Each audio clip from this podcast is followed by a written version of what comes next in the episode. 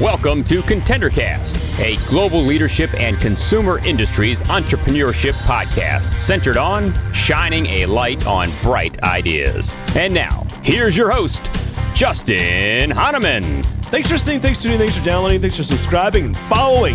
It's Justin Hahnemann on the ContenderCast. We're shining a light on bright ideas. It's 8 o'clock here in Atlanta, and I don't get to do many round the world interviews and i am so excited about this one. I just have to tell you we are going to talk all about e-commerce. We're going to talk about digital but we're going to talk about it from the mindset of the chinese market believe it or not. It's going to be so cool. Um, if you have not explored this space you're going to love our guest today. Um, ashley Dudarenok is on today. She's amazing. She's a Chinese digital expert, serial entrepreneur, founder of Alarice digital marketing agency. She's written some books that are amazing. We're going to talk about today.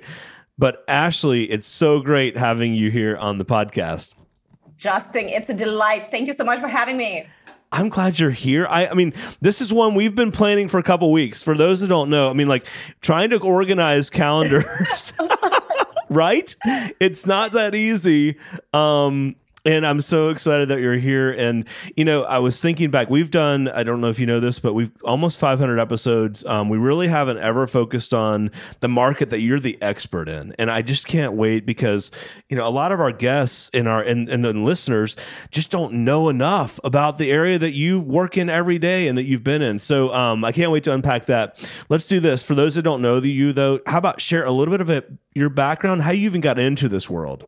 Yeah, well, I moved to mainland China when I was 17 years old. And uh, it was extremely exciting because back in 2005, 2006, you know, China was a market where Facebook was still on, Google was on, right? And right. they had this huge social media revolution um, because there were a lot of local channels as well. And uh, essentially, from having no smartphones to having smartphones, from having no mobile payments to having a lot of mobile payments, from having like international and local players to having only local players but with a lot of features that build on you know western uh, counterparts but evolve also very locally it was basically the most exciting i would say social media digital e-commerce whatever space as a student in mainland china because i studied eco- economics in uh, mainland chinese university i bought virtually everything from virtually my outfits, my my computers, my, my books online. And it was, you know, Taobao that time. And Amazon was was was still kind of awakening in the rest right? of the world.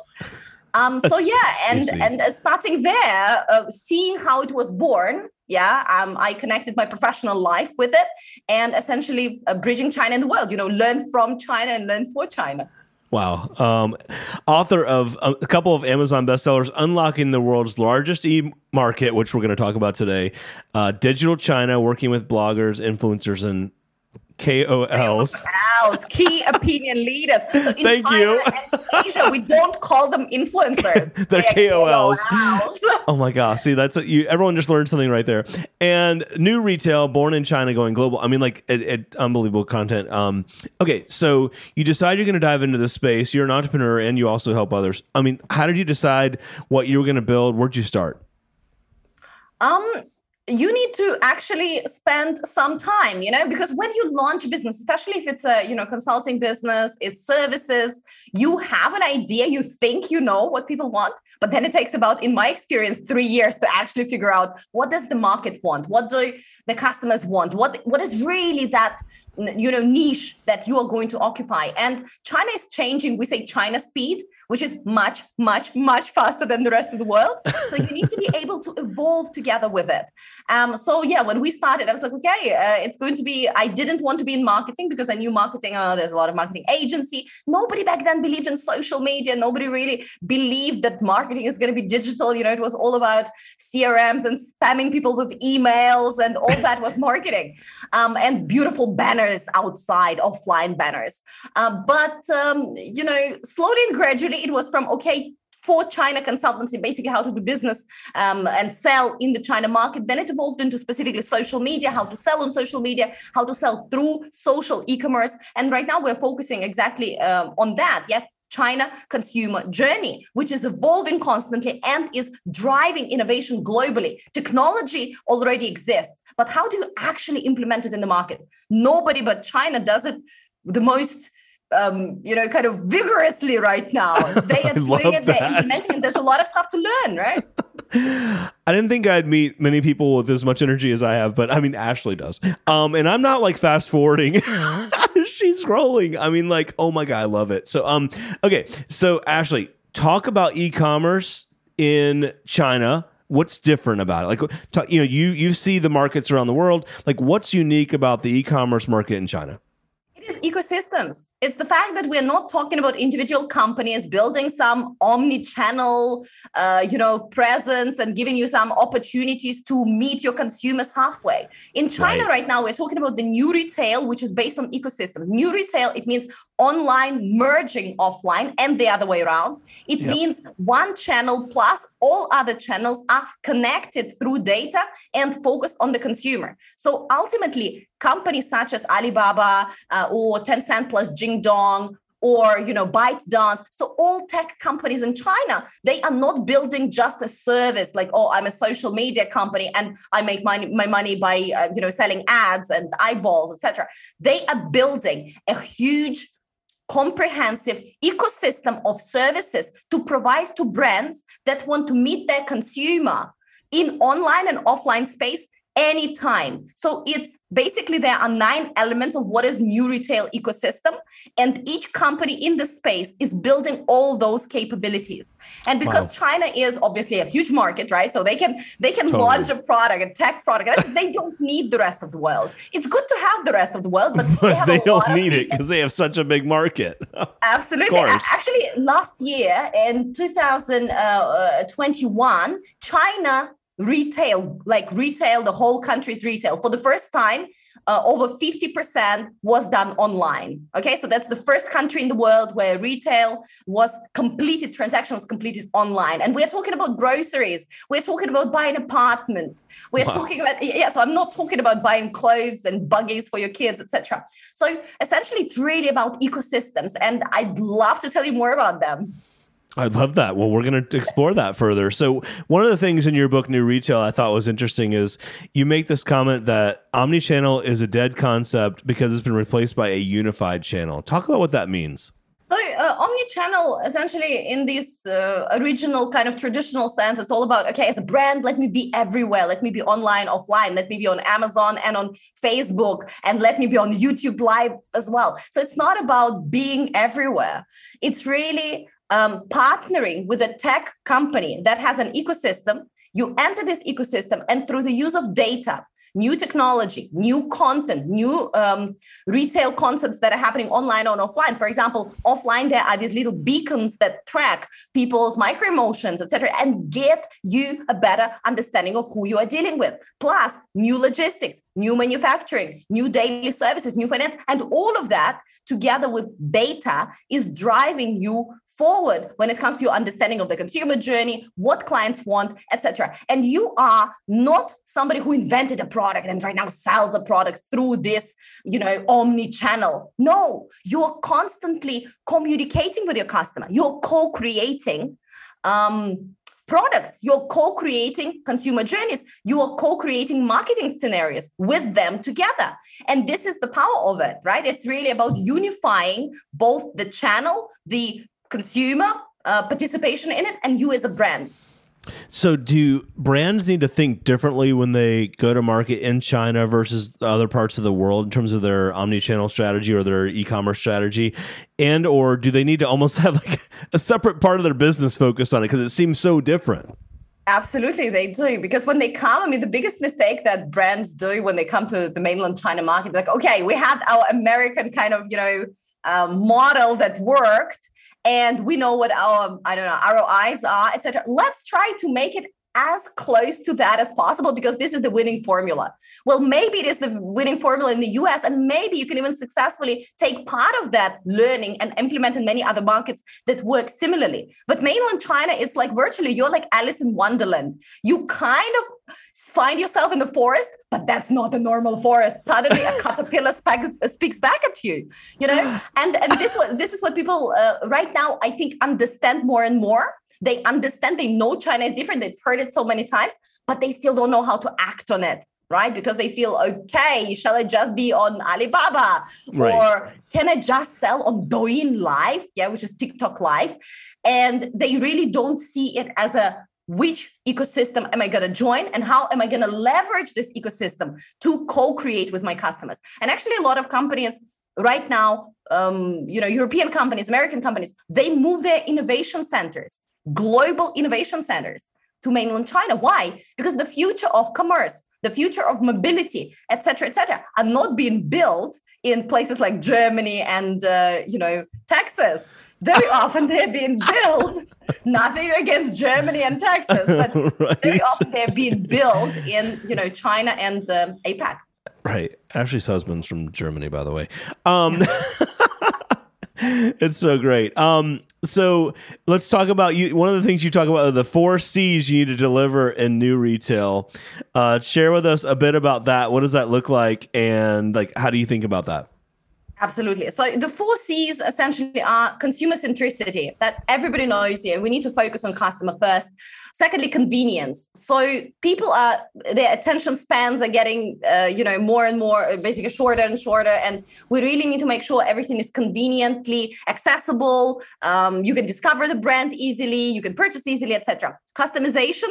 Um, because you co-create with your consumer you cannot just sell them products that you invented you need to make it specifically for the person for that scenario available right now. And finally, the contribution. So essentially, how do you connect technology and how do you create those feedback loops between both the ecosystem and also the customer so that you as a business can move in unison with them? And again, China is pulsating very fast. Yeah, so you cannot innovate. You cannot have a nine month innovation cycles or 18 months or whatever. In Shenzhen, right, which is just yep. across the border from Hong Kong, you can create a prototype of almost anything. How long do you think it takes to create a prototype of almost any product? Not just very much time there. Probably pretty uh, fast, right? I bet quickly. That's what I think. Four hours. Oh okay? my gosh. If you're willing to pay for it, I'm not saying that it's cheap and you go to a factory, right. but you go to 3D factory, they can produce, I do not know, a prototype of a mouse or a prototype of a, I do not know, a, a phone or whatever. A mouse. Oh, got it. Yep. Hours. Wow. Yeah. I mean, when we've had many guests on there talked about prototyping products, you know, we've talked about plastic products and the time it takes to send over an, a design, get get the prototype back. Like it, but you, if you're there, it can happen very quickly. Um, what about the concerns of operating in China? You you often hear companies talk about the whole idea that whatever happens in China, I've got to keep my data inside the country yeah. um, versus having it kind of rolled up to a broader um, ecosystem or cloud platform. What what are some of the concerns of operating in China? How do you address those? Absolutely. Uh, so data in China is to be stored in China. Yeah. And there's a lot of um, obviously checkpoints there. Um, you cannot use that for anything else. Why? First of all, uh, it's not really a global kind of uh, China internet is still uh, a really closed kind of ecosystem. It's like Galapagos, right? It's, it's it's it's an island, and there are those unique, strange animals in Galapagos that don't exist anywhere else, which True. makes it unique, which makes it something we can learn from. Yeah, we can learn about evolution of where, for example, our animals are going to or where they came from, etc. But uh, you cannot reuse that data um, within mainland China. You can, however, uh, connect primarily things that are um, within one ecosystem. So, for example, if you want your Alibaba ecosystem and you want your Tencent ecosystem to work very closely together, and for example, you want to have this uh, exchange of data and build one consumer profile that travels from one ecosystem to the other seamlessly, that China will be offering in about three years from now. Right now, they are Got not it. offering that because for the longest time, companies like Alibaba they were protecting vigorously their walled gardens. Yeah, they didn't want anybody else to come in and uh, you know take it out pull it out right now china government as many of you have probably heard uh, in the past i would say 18 months they've been going through a big regulatory uh, sweep uh, when it comes to tech and it will continue for another 18 months and one of the, their focus areas was okay how to break down those walled uh, gardens how to make sure that it's consumer first rather than oh company collecting all the data and then basically forcing um, you know uh, brands and retailers into unfair competition or into just one part of it sure that's so interesting and so a lot to think about, right? And you, you need someone to help you navigate that, right? And that's I know that's something you do really well. Um, as you think about you know product companies outside of China, they they see China and they go, my gosh, I mean, what an amazing market. I mean, it seems like the sales there could be um, just uh, off the charts. What mistakes do you see entrepreneurs make trying to get into China, and what things do the the winners do well? In other words, give us a perspective of the ones that come in with the wrong perception, the wrong approach, and then those that really do it right. What does that look like? Absolutely. So the first starting point is Are you serious about China? As I said, it is Galapagos. You're not going to go there and do the thing that you've been doing, you know. By the in- way, I haven't been to Galapagos, but I do want to go there. It's on my list. I really do. I'm not from Galapagos. I'm not uh, hired by their tourism board, but uh, yeah. So basically, it's, it's a very unique place. You need to know whether China is important for you. Is it your most important development market in the next year or two or three? Sure. If so, do it. If not, it's too expensive and too difficult and too different. Just drop it. Wait until you're ready. Um, number two, is there demand or room for your brand? Because a lot of people feel like, okay, I've got this awesome product. Let me come to China. Well, China has a lot of stuff. People are so spoiled, you can't imagine. People are spoiled for choice with local brands, international brands, and China is innovating very quickly. So there are new things happening all the time. You cannot bring your last year's research about your space and say, oh, and now I'm ready to launch. I'm sorry, in the past 12 months, a lot of things changed. So make sure that you are you know you are aware that yes there is space. And you can look at uh, you know you can look at e-commerce data for example on alibaba all e-commerce data is open. It's a free source. So you can go and actually stock your competitors and see how much are they selling what are their best sellers etc etc and then um, you definitely need to make sure that you have you know all the proper partners. In china you need at least three partners. One is a law firm because you need to set up yourself properly. That's very obvious. Number two is a tp partner. So tp partner can what is, uh, what is yeah, a TP partner? It means Taobao partner. In other words, it's a trade partner. In other trade words, partner, it's an online it. distributor. So what do they do? They have big live streaming studios. They have huge um, um, customer service uh, talent pool and they are helping you sell in China. Very important differentiator from the rest of the world. In China, more than 70% of online sales are happening through assisted service. So it's not okay. that I go to Amazon and I, I, I see a T-shirt and I just buy it. No, right. in China they go, they see a T-shirt, they're gonna ask. They're gonna say, mm, "Is there this, but in a different color? Can you change the buttons, or are you gonna give me a discount?" So it's assisted purchase. So your e-commerce operation, yeah, or new retail operation needs to consider a lot, a lot of things. Plus, of course, we have live streaming as a big channel right now, also on platforms such as you know uh, Tmall, Taobao. So you need to have live streaming studios with people sitting there and selling food. So all that, everything that ends in transaction is done by a TP partner. And then of course you need a marketing agency because in China, I mean, the whole marketing is social media. You you need to be creating content. You need to be a part of the conversation.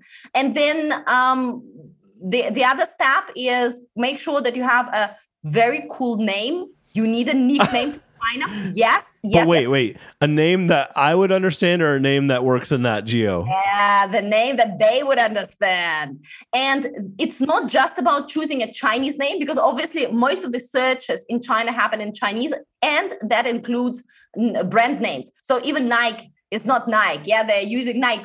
There is a Chinese, basically, uh, they, they, they search with characters. So you need to have a really cool, clear, understandable Chinese name. But apart from that, you need to have a nickname. Nickname is something that your customers will call you behind your back, which is not your brand name. So, for example, it can be, you know, um, um, uh, you have this cream and this cream is called uh, morning shine uh, you know in chongqing for instance Sure. and that's the name morning shine in chongqing becomes your nickname and online on social media platforms e-commerce platforms everybody's using that um, the next step is to really figure out where are you going to be doing business uh, in terms of uh, is it going to be just uh, Alibaba ecosystem, Tencent ecosystem, et cetera, et cetera, or not.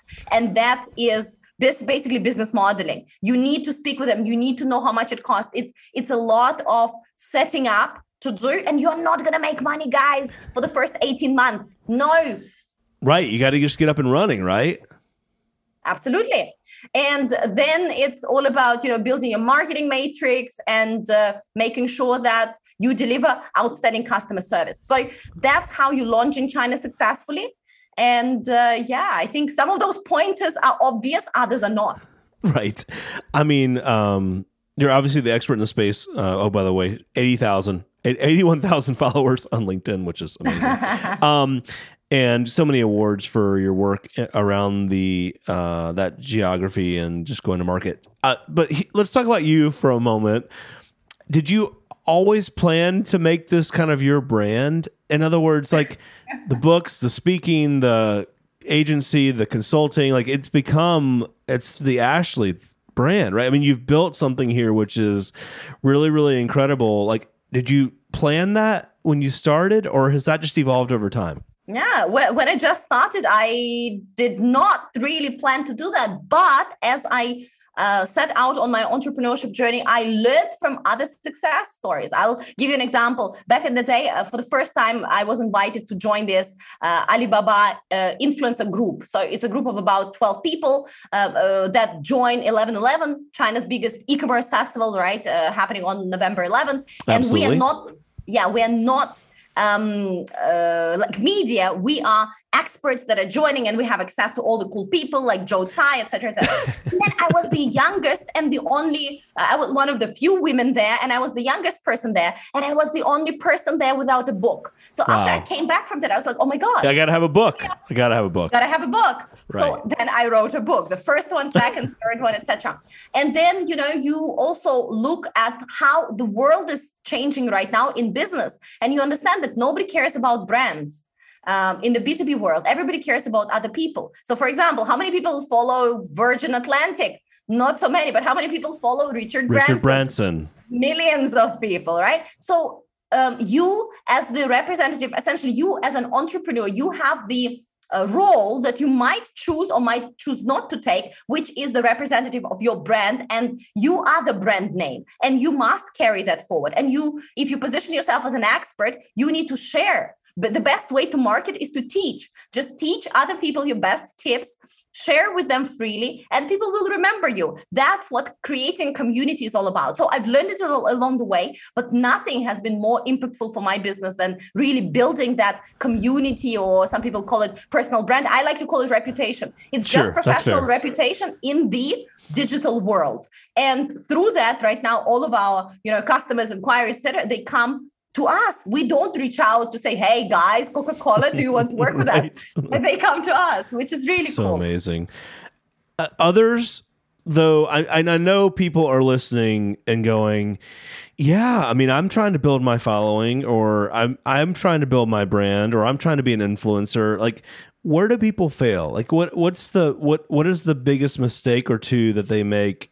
You know what I mean? Trying to head down that path. Is it they're not offering something of value? Is it they're not giving uh, enough of giving enough away without it being perceived as like it's all about me? Like, what have you seen from that perspective? well i think a lot of people are trying to become influencers that's the biggest problem you, you, Right. you, you need to share you need to share meaningful uh, Content. insight beyond Exactly. obvious content about your professional area. It doesn't matter what it is.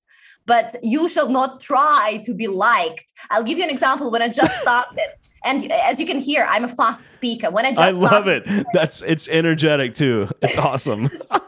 recording videos, I was like, okay, how can I, you know, not please everyone, but how can I, you know, maybe adjust my style a bit better? So I was asking for feedback. And then a lot of people told me, Ashley, you speak too fast. Maybe you need to slow down. Then I started to edit myself, and that just didn't work. In three weeks, I was like, okay, no, that doesn't work. if work. somebody can get my, you know, kind of energy and understand what I'm talking about, that's great. If not, there are many other people that offer, you know, advice, information, etc. So don't try to be an influencer. It's not really whether you write well or you record videos well. It's not really about how you speak. It's what is the value that you deliver. That's number one. Number two, it's all about consistency. A lot of people give up too quickly. They're like, okay, I've done it for a month.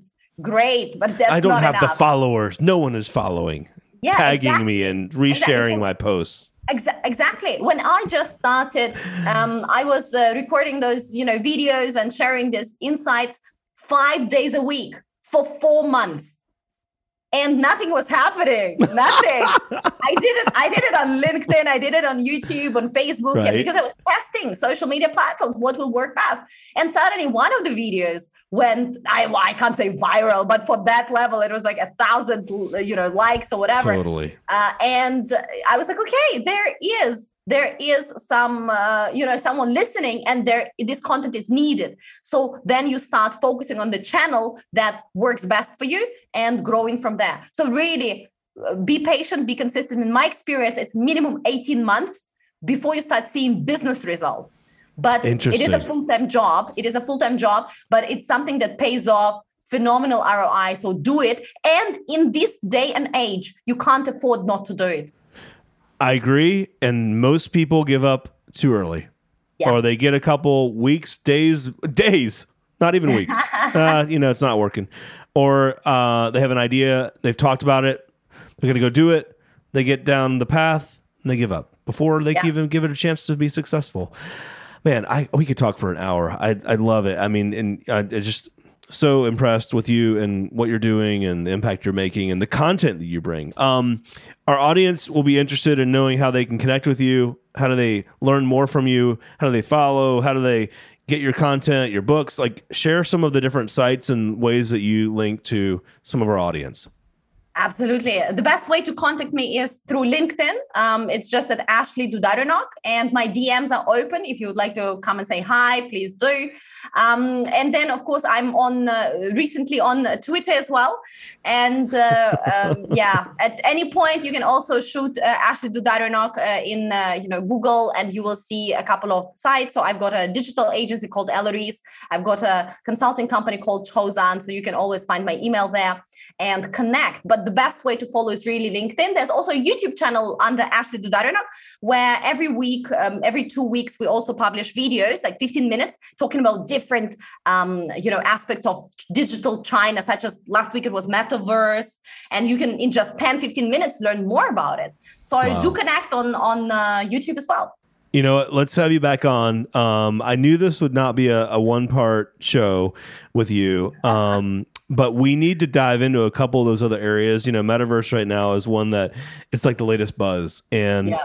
it's also the latest thing that nobody gets and what it is. So, um, but there's a couple of those we'd love to have you back on to talk about. And uh, man, so much fun having you here with us. Excited for what you're doing. Impressed. Um, but we definitely want to have you back on maybe the next couple of weeks and months. We'll do a part two or part three on some of those specific topics. How's that sound? Absolutely. Thank you so much, Justin, for having me. It was really fun. And uh, yes, let's go It's get them. Let's Ashley be Dudarenok. energy. Dudarenok. I said it. Uh, it's awesome. Ashley, thanks for being here. Thank you, Justin. The Contender Cast is sponsored by Henderson Shapiro Peck and powered by Contender Brands. You can download additional ContenderCast episodes directly via Apple Podcasts, Google Podcasts, Amazon Music, Spotify, iHeartMedia, YouTube, and other preferred podcast platforms. If you would like to be a guest on the ContenderCast, connect with us at contendercast.com. This is Brian Benson reminding you that every winner started as a contender.